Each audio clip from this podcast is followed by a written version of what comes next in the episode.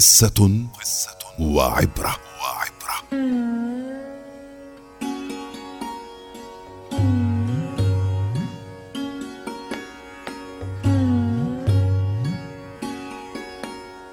يحكى أن مهراج من الهند كان غنيا جدا وكان يحيا في الترف ومع ذلك لم يكن سعيدا.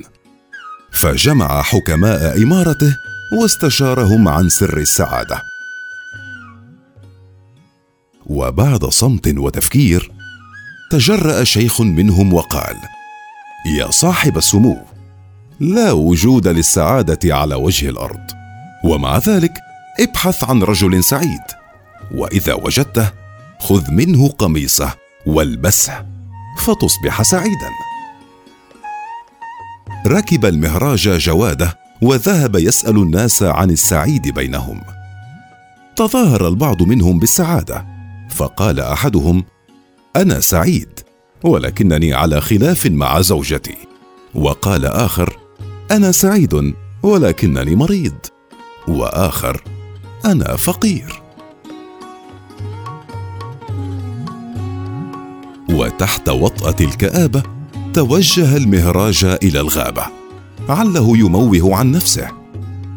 ولما دخلها سمع في البعيد صوتا جميلا يترنم بأغنية جميلة.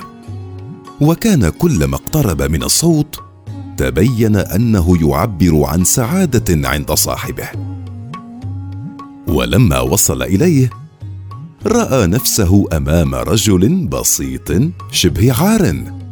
فقال المهراج هل أنت سعيد فعلا كما يبدو لي؟ اجابه بدون شك. أنا سعيد جدا. فقال المهراج اذا أعطني قميصا من عندك لأصبح سعيدا مثلك.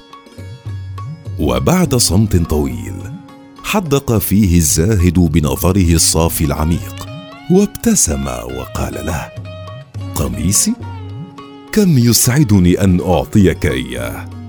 ولكنني استغنيت عنه منذ زمن بعيد. لمن هو أحوج إليه مني.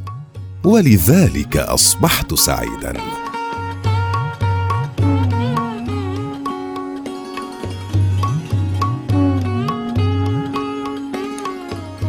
العبرة.